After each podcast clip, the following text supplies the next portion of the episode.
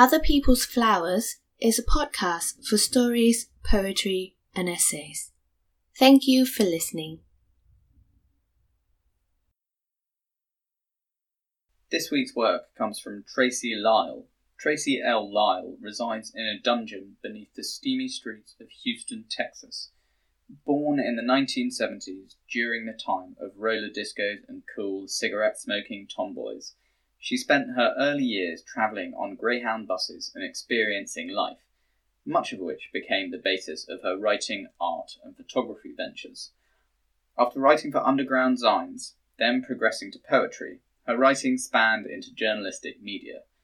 Published by university presses, magazines, and small press, she spent 8 years studying creative writing, English, and studio art at university level.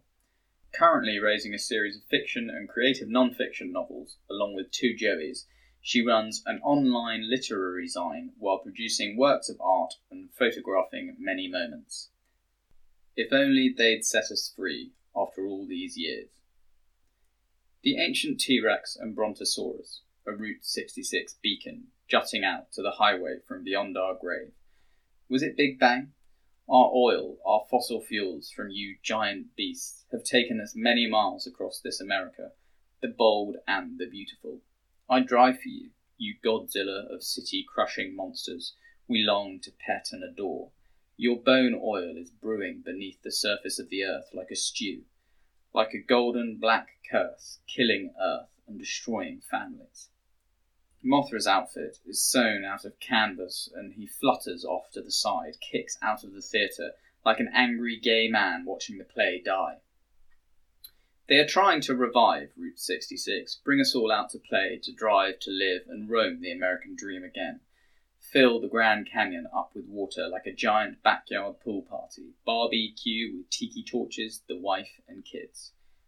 Your buddies, and one, only one wife, you know, the one you've loved since high school, sweetheart letters in a photo album next to prom and a cheap backyard wedding in an old suit and dresses suitable for evening wear.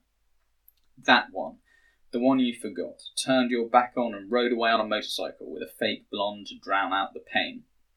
The one who drank and cried, took a job, quit a job, travelled and overdosed, only not to care anymore.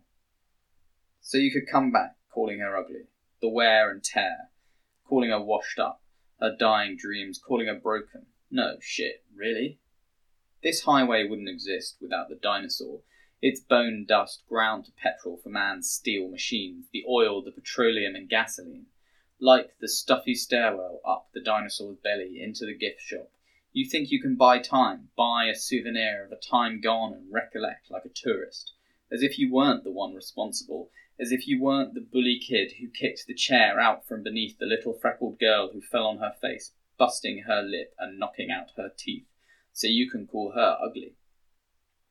Driving to the last bookstore in downtown Los Angeles, check my bag in at the front door and walk past Snuffleupagus, head mount on the wall and up the stairs, red and black, brown, burgundy spines of books pieced together, the vertebrae of literary dinosaurs melting in tar pits of film images gone plastico. The black type, words strategically placed, line after line, letters and letters, the dots on pale white pages I long for, as if I've created a narrator in my head, the voice you gave me in silence. I hear your words alone in dusty aisles, buried beneath cinders and dollar sections, stupid titles and possible relics. Where are you now? Failed writing etiquette, or the history of sea lions, or crappy detective novels with boring, depressed main characters who die by page 3, working at CVS or all-night diners. I'm walking through your tunnel sculpture, the creak of wood beneath my heel. I close my eyes and touch spines. I never told my mother I was on a journey for a mate, a lover, a cross-country husband hunt, anything outside that mundane, hot and humid helltown, beyond the traffic and views, sweat, oppression and fear. I give her my license plate number. In case I go missing, she says, no one would take me. In case I never come back, except to pack up my belongings. No one knows I'm here. After coffee at Intelligentsia, $5 espresso and university culture, trying to find a reading, a closed-down theatre black coal on a Sunday afternoon after Whole Foods and Green Machine smoothies, two-day socks and suburbs. The mountains are always in the background, always landscape for a silent sprawl, lava of highway and clusters of homes to hide our wads of body. Bags and chain-link fence, driveways and gay parrots. Fuck you, God, fuck you and your little dog too, your sick joke of life. I prove you wrong. I drove off smiling with clothes, paintings, CDs and camping gear. Look away, I walk away and come back 20 minutes later. His long, curly brown hair beneath a baseball cap, white t-shirt, ESP, wishing he could read minds. A stack of books in my hand, I set them down. Do you mind if I take a picture? He doesn't, but it's intrusive, so I say, maybe if you turn? They say you travelled cross-country to Maine once. Had a breakdown. The fishing boats, the docks, and the eerie cold water, dead fish frozen beneath the surface as the lighthouse scans the sea. The cliffs are dry and water calm. I heard you went looking for Stephen King and his fictional, mystical town. You found donuts and snowy boots, old trucks and lonely wives. The ratio of male to female was 100 to 109. You were looking for an angel, someone to take back home. God wasn't listening because his damn yippy dog was all the noise. So in the middle of the night on the edge of town, you jumped off a cliff into the green sea. And didn't die, did you, sweetheart? Dove into the freezing water, thought about that punk rock song, all the people who died. You shivered and rose up, holding your breath, tried but gradually resurfaced, then slept in a ball on the beach, digging beneath the sand like crab to keep you warm. You lived. You came back. Ventura, was it? Returned to the hills, the smog, the crowd, like pushed to the edge of a dark bar. Your back is against the wall, body stench, bathrooms and stale beer. Your shoes stick to the floor. Your mother calls. You lie in bed for days, peering over the windowsill, watching gulls fly through the end streets, the roar of ocean just outside. Someone knocked your mailbox down with a bat, tossed beer cans in your yard. She says you'll be fine, invites you over for dinner, and tries to hook you up with the frumpy neighbour. Now look at you, not dead and hanging out with your mother who suggests more night school and another job. Kick your shoes off. Get rid of that old dog. It's stinking up your apartment. I took your picture. You stood nervously, then sat back down again, looking at me as if asking, can you read minds? It's too soon, we've just met. Sit down again. I am over your shoulder, an amber glow. Books, shelves of books, and a black light overhead, radar knobs and dials like submarine. Submerged deep beneath the 100-year city, black and white, silent movies, quiet beauty, freak shows and gay parades, smog, sun, cemeteries on a grey day. This is it. This is your only life. Let's just live. It's 3 p.m. The rental car is parked in the lot down the street. Where have I been? Asleep, having babies, working jobs I loathe, and looking for a guy like you, like high school, midlife prom. Let's go. We go, stupid. I walk away with your image in my camera. 3 of 100 or so. Pay for the dollar books under my arm. Get my bag from baggage check, hoping you ask about me. I call a day later, but it's too late. Look back one last time at the mannequin by the front, then drive to the mountains to camp out. Got there too late and had to rent a hotel room. One of the attendants is chasing away a cat who's bothering tenants. I tell her I will watch her, and she spends the night in my room. Quick to leave in the morning while I drink coffee, hunt donuts, count the cars in the parking lot next door, watch the trail from Mexico to Canada worming its way through the mountains. Bikers eat at cement tables outside the gas station. You're still alive. We'll meet again, same place, summer maybe, in a couple of months. The light over the book tunnel. I walk past the first time, and maybe a second. Thought of my grandmother in an old folks' home, her toes crumpled in house shoes, hugging and kissing her 2-year-old minds, babies of stuffed animals, wheeling her chair and pushpins, seasonal greeting cards to the wall, books, books, more books, and a metal fan near the tunnel. She was a working doll of the Second World War, both her dead husbands in the Navy, hanging sheets on clotheslines, clothespins in her hand, red lips and an occasional bruise. I walk through the tunnel, hoping my universe will change. Close eyes and make a wish. Sunny Bunny the cat never came home. Made his way across town to our old house to the lady with cancer. I ask her how he is. She says, he's great and my cancer, blah blah. And I let her keep him. See him every now and then on her front porch, roll my window down and yell, Sonny, as I pass. So I just don't want to be alone anymore through the tunnel. I become a beauty queen through the tunnel, my worthwhile university diploma through the tunnel. Buy my book, my art, be my lover, LA. I want to see if you are truly the giver of dreams. The dusty couch in the dollar book section covered in books a young girl got bored with and walked out on. Like that bad date or the guy who wanted you to give him head in the bathroom when all you needed was a cigarette and a lighter to light it. And for a brief second you think about torching the place, just tossing it in the trash, shoving his head in and walking away, Molotov, with a swish in your hip while the bar is ablaze. Like you should have done to the Winnebago, remember that creep bleaching your hair? Trying to commit suicide over some stupid guitarist and an older boyfriend you shouldn't have been with in the first place. That'll teach you. So you learn that suicide attempts equal tubes of tar shoved down your throat, or some bitch nurse calls you stupid, a butt-ton of lithium. So you learn that suicide attempts equals tubes of tar shoved down your throat, while some bitch nurse calls you stupid, equals a butt-ton of lithium you ingest daily, making you black out, equals ending up in the back room of some guy's house who makes a trail through the hoarded mess to the kitchen for lunch, or to a Winnebago parked in the backyard where he held you captured like a sex toy. You'd wake up, 2 a.m, too doped to move, cry and sleep until you slapped them out of your hand one day, punched him in the face and ran down the street screaming, Jews, I love Jews, like escaping torture camp or Bible camp. I remember holding my breath to pass out in order to fake being baptized by the Holy Spirit, so I could wake up and run off, go play soccer in the field and collect daddy long legs in jars. You still bleed. After all these years, it's still bright red. Walking through this tunnel again, doctor, leaves me a Frankenstein half-man who stutters with a glance and nervous tick leaves speechless. I hope wishes come true. The lake is still midday. They come to fish near the dam. I watch the train through the mountains near the power lines and dangerous curves, snaking curves that kill. Spring trips to dungeon castles.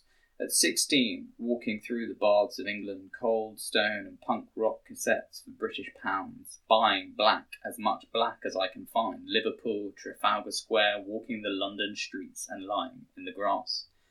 I heard I had a relative there, a parliament guard, or maybe a plot of land in old France, up the mountain trail, foot freezing up from Christmas surgery, replacing a sliced tendon.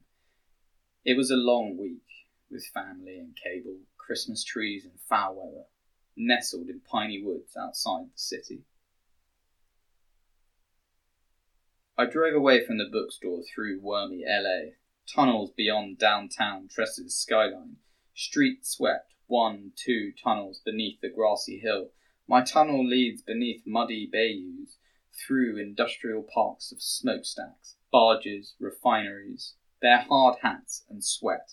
Summer retirees are out on the boats. Quick, roll the windows up, it's odorous and rotten.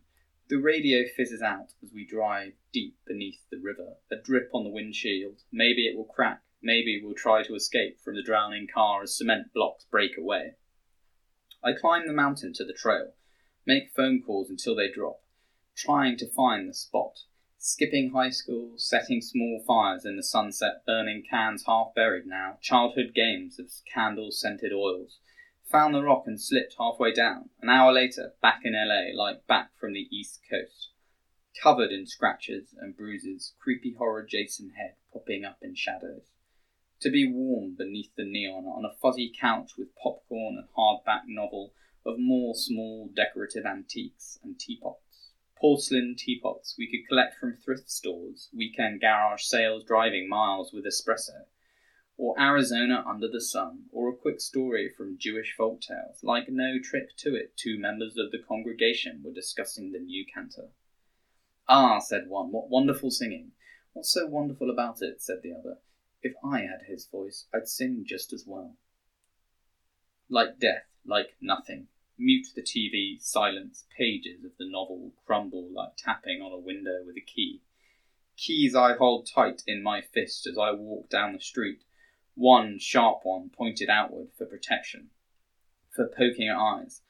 After I lost you, I drove down from the mountains to Claremont. The steel locomotive sits in silence, rust along its chest and heart, whose coal-burning blood is cold blue steel, its wheels locked.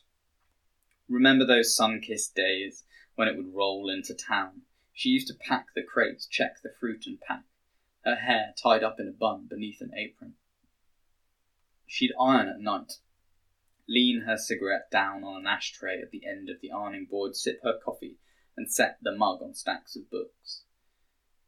Read more, son, she'd tell you, her first grandson, her packing plant. She'd spent 2 hours smoking, ironing your grandfather's shirts. Sometimes you'd shine his shoes as he napped. Weekends at their house, cartoons and newspapers. He'd tap his pipe and show you how to play cards. A record player by the front door spins old show tunes. Breezy LA summers, rustle of palm leaves. They weren't the beautiful ones, the luxurious. They were the working class. He sold insurance that you cashed in on later to put towards a guitar and new used car. The citrus burns the hell out of my hands, she says. Carries a small tin of Band-Aids in her apron pocket. Cooks bacon for breakfast. You watched them on television in the yearly parades while your family packed up their oranges and drove a beat-up old Ford to a small office in Pasadena. And read more. In between thrift stores and record shops, where you always tried for employment, told them you played guitar, tapped looking for a drummer signs on the ad board by the door, and took off to San Francisco. People were different there, anti-Hollywood, anti-everything. That is until they began cleaning up older neighbourhoods. So you took a part-time job at a retail shop, with a 20-something poet who referred to himself as Uncle Matty, who committed suicide 7 years later. Even though you rarely read and spend more time playing guitar, you call your mother once a month to ask for help with bills and remind her how much of a loser you are. Then there was Thanksgiving. You drove down to visit, drinking from a flask and taking back a paper bag filled with Ziplocs, drumsticks, mashed potatoes and fruit salad, the marshmallow kind. They kept asking if you had a girlfriend in San Francisco, pushing 30. No, you drink more to drown out their voices. Drive back to a close friend ODing on heroin. They say love heals, but his love got him hooked on dope and killed him. You come home to feel safe again. We wait, you and I. The citrus plant is now a mini-strip mall with an espresso bar next to a used bookstore. I'm really enjoying my visit. It's cleaner than I remember, I tell the guy behind the counter. That's because you came here after the wind. 10 seconds, wind after the wind. Is that metaphor, something mystical? Like the 9 to 5, pay the gas bill before they shut it off, give the baby swollen tit until she's grown and can feed herself and demand a new car, one nicer than yours with a shiny paint job. Try to find a new job, one with dental to fix the broken tooth and the gums and clean up cat shit. Wonder why the hell you keep taking in shelter pets to shit all over your house anyway. Question the psychological warfare, wake up and realise they just suck. This is day to day. So what, wind? These are tornadoes. When the wind blows, it's crappy. Sandstorms thrown down from the mountains like that evil kid in school says hey and tosses dirt in your face. He hands me the coffee. I call home, call the kids, tell them I'm bored and that we could be at Disney right now or Knott's Berry Farm with a man dressed in a Snoopy costume. A sweaty, hairy man getting paid $9 an hour to hop around barking at children, who goes home at night drinking vodka until his liver bloats, skin yellows and molars begin to rot from passing out without brushing or flossing. Like your mother told you, remember your mother, the poor young woman who wiped the shit off your ass in the first several years of your life, back before you began smearing it on walls. Damn, I love LA. They hang up on me. I call again. They hang up. Where are you, bookstore guy? I think I'm autistic, maybe mentally confused. I think I had a lisp once, back before the nosebleeds and poking myself in the eye with pencils. Maybe it's lead poisoning, number 2s. The coffee guy seems interested. Maybe hunt down a local guitarist, one with a rare toy collection you can't even find on eBay, comic books and guitars, one in every corner. What is this disease? I should go for the man with the law degree. He wears a nice, clean, pressed suit. He is laundered twice a month. at the local dry cleaners. In fact, he developed a crush on the clerk there, a cute college girl with half black, half purple bob. He plays tennis, eats healthy smoothies, and tucks his shirt in with a little tan belt. I'm sure he's invested in a posh saving by now. What about him? Maybe I'm too old for this. Maybe I should stop worrying about it and stay behind the wind. Let the wind hit first and follow the trail. Pack up the car, books in boxes, find a house for sale and beg for a loan. Follow the wind instead of my heart. That rotten piece of meat, like a bad organ in a cooler, never delivered. Forgotten in the back of the van because the delivery guy stopped off to get stoned on his lunch break because, oh yes, he's trying to pay off college debt that has spiralled out of control this year, and child support for the son he apparently has from a drunken binge night in between final exams, and still only making $12 an hour. So forget that. Let's put this heart thing behind us.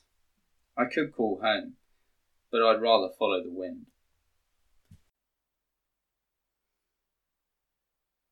Thank you for listening to Other People's Flowers. Other People's Flowers is produced and edited by Hugo Gibson and Chris Cameron Wuttitam. If you enjoy the show, please be sure to subscribe and leave us a rating. If you'd like to have your work featured on the program, please visit otherpeoplesflowers.com to see our submission guideline. Thank you.